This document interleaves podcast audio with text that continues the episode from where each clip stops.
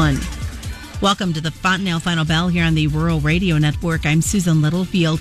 We wrap up a trading week with a lot of interesting discussions going to happen during this next uh, 13 minutes obviously we've had some outside market influences. We've got recent weather models that has we've even factored in. Now let's go north. Where I'm talking, you know, North Dakota into Canada. These weather patterns and what does it mean for us here in the Central Plains? If you saw the drought monitor of yesterday, you know, orange is my favorite color, but not like this. Then uh, you can hear my guests giggling in the background, but on the backside of it, we're going to look at Packer influence. Uh, bullish. I love the statement. Really bullish, like a dog with fleas. We're going to talk more about that as Darren Frye joins us. He is with Water Street Advisory, and as we look at what's going on in this trade, I mean, orange, I said, is my favorite color, but not on a drought monitor map.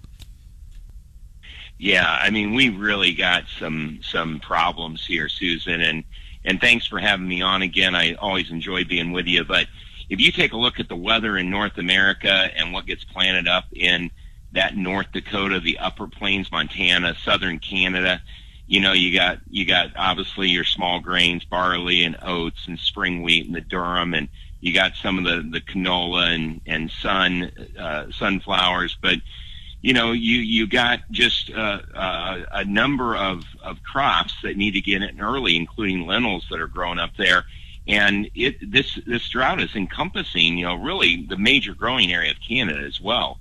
And so uh, the weather forecasters I talk to don't see a lot of relief coming from that area, and I know they're, you know, under D2, D3, in some cases even D4 drought up there in that area. There's a lot of shades of orange and rust color uh, on those maps, but in the end, there, there needs to be a major rain that comes through there to break that drought cycle. Right now, we don't see it, and I think if we get out here, you know, another four to six weeks and haven't seen it, they're in real trouble up there. And that's also where uh, some of our corn acres were expanded. You know, North Dakota took on a lot of those corn acres and, and more in South Dakota, and Minnesota as well. So that all bears watching. But I think there's some challenges coming for those farmers in that area. Very much so. I want to jump a, a, little bit south and let's go into Kansas and Oklahoma. I was reading um, earlier in the day that maybe winter wheat hasn't factored in this recent cold snap that's come through and, and what it means to this crop in the near future.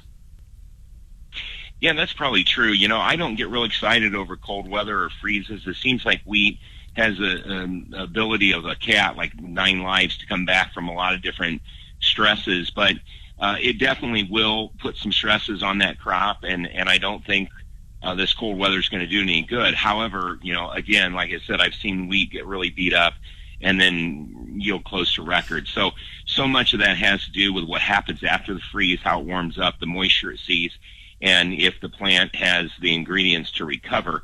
But um, yeah, I think there is some concern over that, and I think more than that is just after this I think I see the drought deepening out west. I mean, they've had some good moisture that has reduced the drought concerns. There's no question, especially Nebraska, Kansas, through that area. I mean, they've been helped, and the drought monitor showed that as it receded there uh, after that rain that they received three, four weeks ago.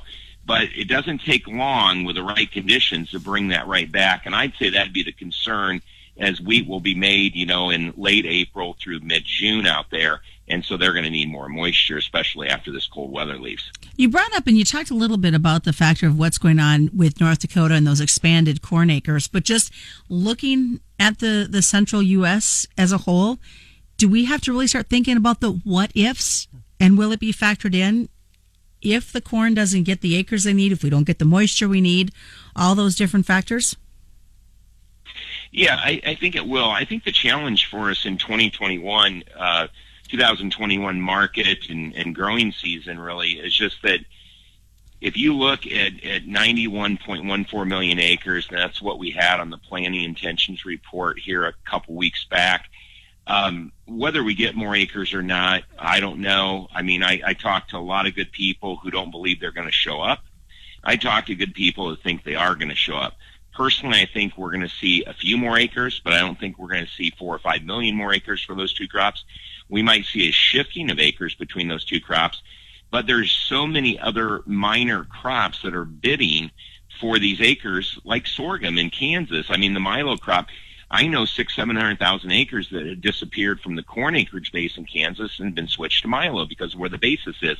So when you see that happening, but you also see what's going on in the oil world with veg oil, you have to wonder if we're going to get all the acres we need for corn and beans.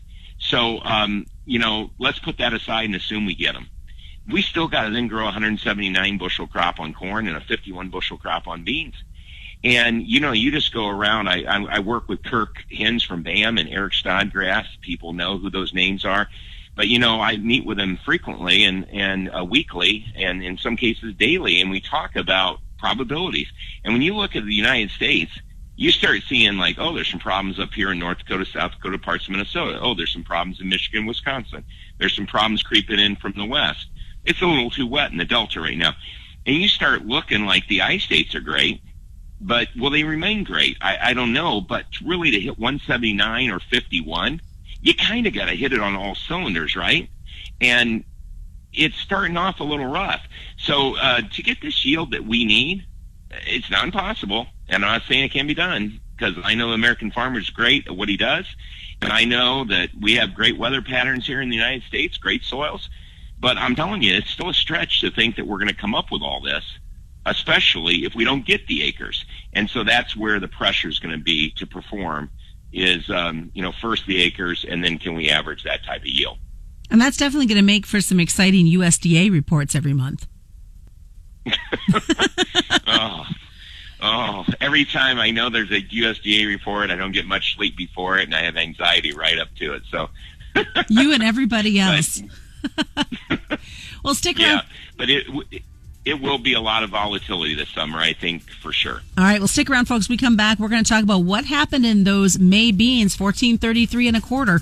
We'll take a look at the livestock and more. It's the Fontanelle Final Bell on the Rural Radio. Welcome back to the Fontanelle Final Bell here on the Rural Radio Network. I'm Susan Littlefield.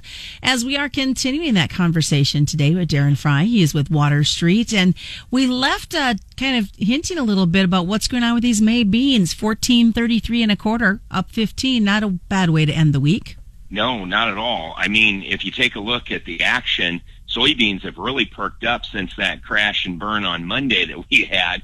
And then it picked up. Tuesday was good. It was kind of turnaround Tuesday and then follow through a little bit on Wednesday, more on Thursday. Today was an, another excellent day. Um, you know, corn kind of lagged yesterday and today after, you know, getting over $6 there on Wednesday, Thursday trade, but then it's kind of, you know, pulled back a little bit. So these commodities continue to, you know, hand off the lead, right? Like beans lead and then corn leads and then bean leads again. So I wouldn't be surprised to see corn take off again next week. But right now, beans had the leadership position this week. Uh, real quick before we jump over to livestock, uh, what are you hearing on the, the safrinha corn crop in Brazil? Well, the safrinha corn, corn crop is, is struggling. You know, I cover that about daily on my Before the Bell uh, that I put out on audio report. But you know, every day I get new reports, and looks like that central southern area uh, is just they've only had like a half an inch of rain in the last 45 days. They're super dry, and that's that's the Paraná area. That's down in São Paulo, uh, Santa Catarina, Rio Grande do Sul, that southern area. You know, the states up north, like Mato Grosso, where a third of the corn's grown, Goiás, uh, Minas Gerais, those areas, Bahia, that, that grow the other half of this crop, they're in pretty good shape. They're a little late planted but I would say half the crops in pretty good shape, half the crops really not good at all.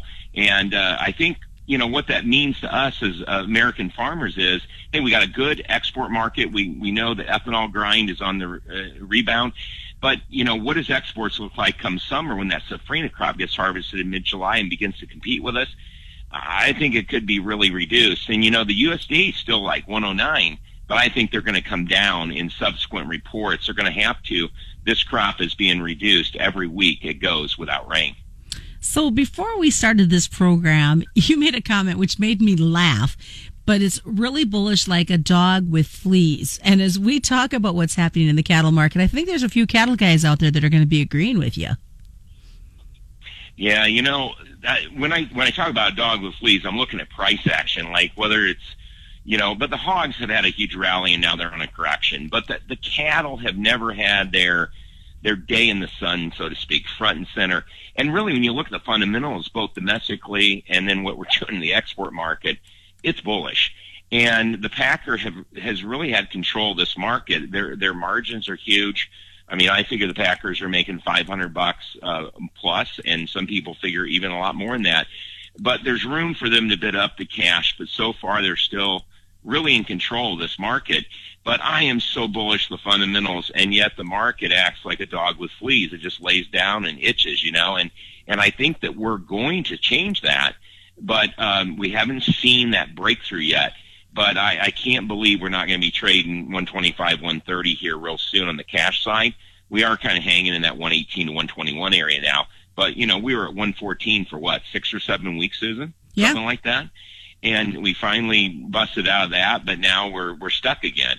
But uh, I think once hogs get done with this correction and start heading north, I think cattle will be cleaned up. We know weights are coming down, and then boy, maybe these two can run together because I think meats um, really have some upside here as we move into summer into grill season. Yep, lots of demand headed our way, but from a packer perspective, there's been some frustrations. Yes, very much so. I agree. The beef is on fire. I mean, last week what we saw Choice and Select do, and when you look at it, I mean, we're starting to you know pull down numbers. We're starting to pull down weights. We see a contraction in the hog herd. I mean, it, we have a food inflationary thing starting, and and it, you kind of see it everywhere. And so I think the meats will come along here, and I'm really expecting maybe all-time new highs in hogs this summer. I mean, why not? Um, you know, definitely the 120 area, I think, is where we're heading hogs. But hey, we might take a shot at 134, the old high from 2014. Who knows? At this point, it's just have some patience for these livestock. That's exactly right. That's exactly right. What are some other key factors that you're looking at in this livestock trade that we need to keep an eye on as we get ready to head into a new week? Well, I, I really think a lot of it has to do with just the attitude and the optimism, optimism around the recovery of the economy. I mean, we saw a lot of stimulus come in, but but are we seeing COVID? You know, like in our state of Illinois, we've seen a resurgence. Well, I don't want to see that because that scares people, and then they don't go out to the restaurants, and the food service companies might have a slowdown. We're just hitting on all cylinders right now because we're assuming we're going full throttle ahead into late spring, early summer. All right, sounds good. What's the best way for folks to get a hold of you? Well, a couple different ways. They can just look us up on the web, and we're at www.waterstreetconsulting.com. Uh, or they can give us a call at our office at 309-680-1222.